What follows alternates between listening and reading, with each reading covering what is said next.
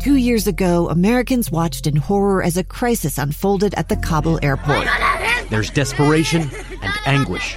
More than 80,000 Afghans have since arrived in America, but this story is still unfolding. I'm Andreas Martin. In my new podcast, Stranger Becomes Neighbor, we'll find out what happens to these new arrivals in our communities. Who would help our newest neighbors?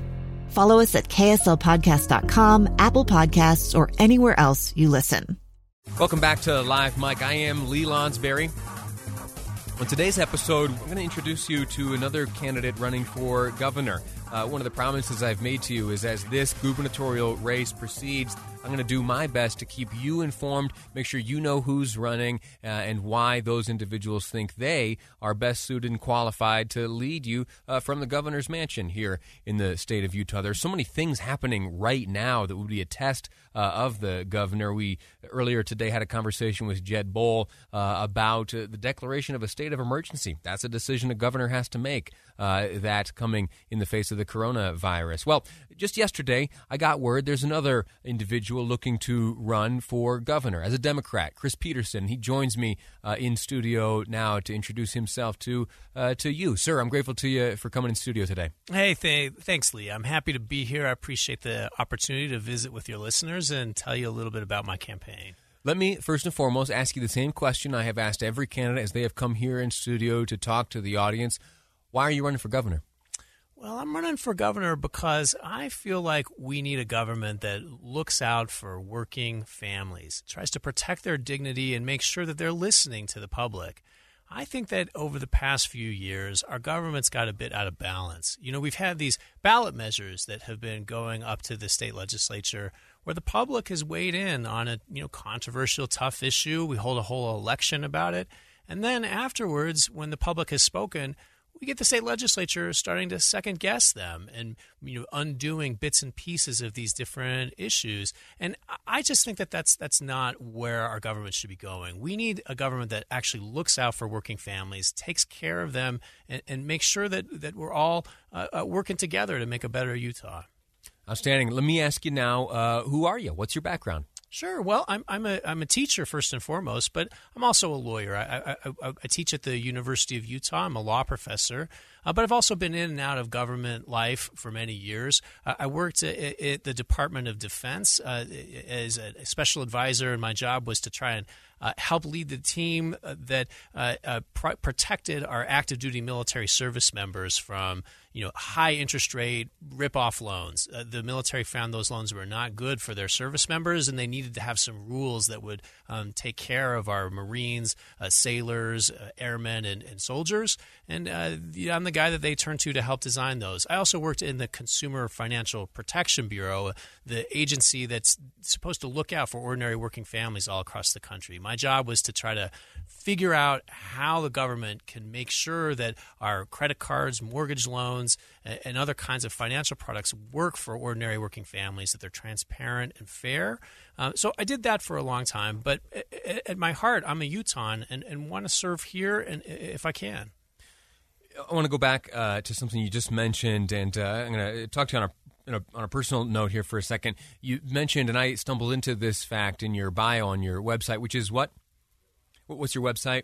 Oh, uh, thanks. Yeah, I'm supposed to. I got to be a politician now. I need to have that off the top of my Sell head. yourself, man. Yeah, it's, uh, PetersonForUtah.com. If you're interested in learning more about my campaign, please uh, come on down, volunteer, donate. Uh, yeah, when I first became aware of your campaign, I, I went over to your website, went to the biography section, and I saw that type of work that you did uh, as you know working for the Department of Defense uh, in that Consumer Protection Bureau uh, during the Obama administration, and that element of protecting servicemen and women from predatory lending practices uh, struck a chord with me. Earlier this week on the program, we talked about uh, elder fraud. Uh, we talked about uh, those bad actors who would take advantage of vulnerable folks. And I, I got a bunch of siblings in the military, uh, stationed for a while out at uh, Fort Bragg in North Carolina. And one of the things that I saw uh, amongst uh, like automobile salesmen. There were some folks that would they had like pet insurance schemes that they were running, incredibly high interest loans and recurring payments, really taking advantage of the servicemen and women and their spouses.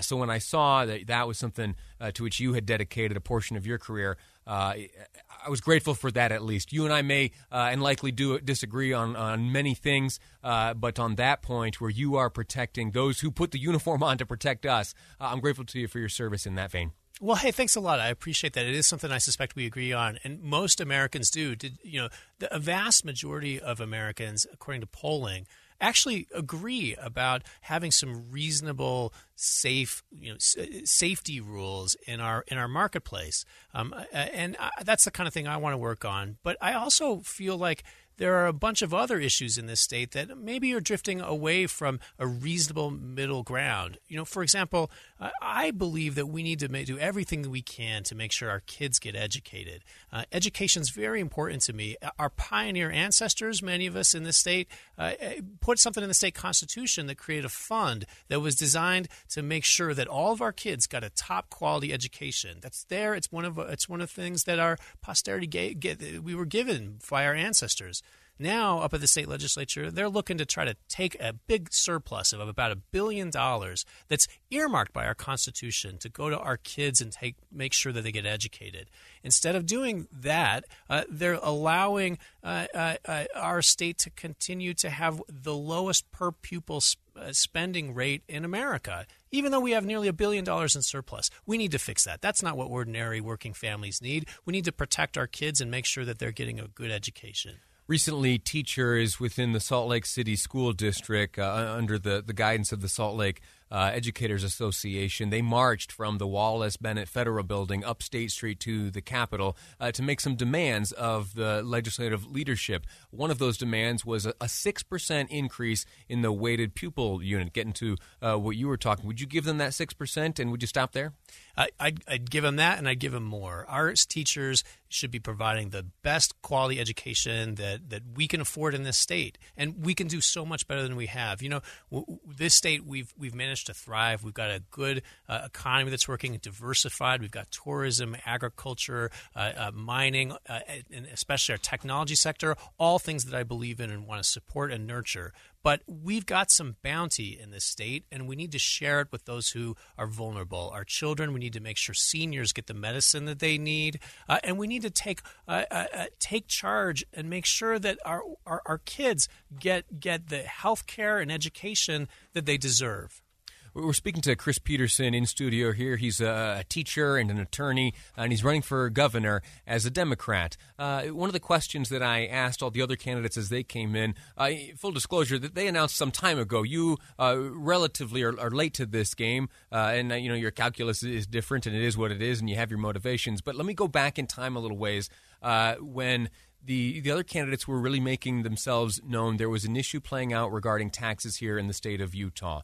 Uh, there was a special session called by the governor uh, in December of last year. A measure was passed to address tax reform, and then almost immediately, a former state legislator organized an effort uh, to uh, to to gather signatures and bring about a referendum and put it to the voters on that whole issue. Uh, you find yourself on the side of those signing the referendum, or on the side of the, the legislators who passed that tax reform measure.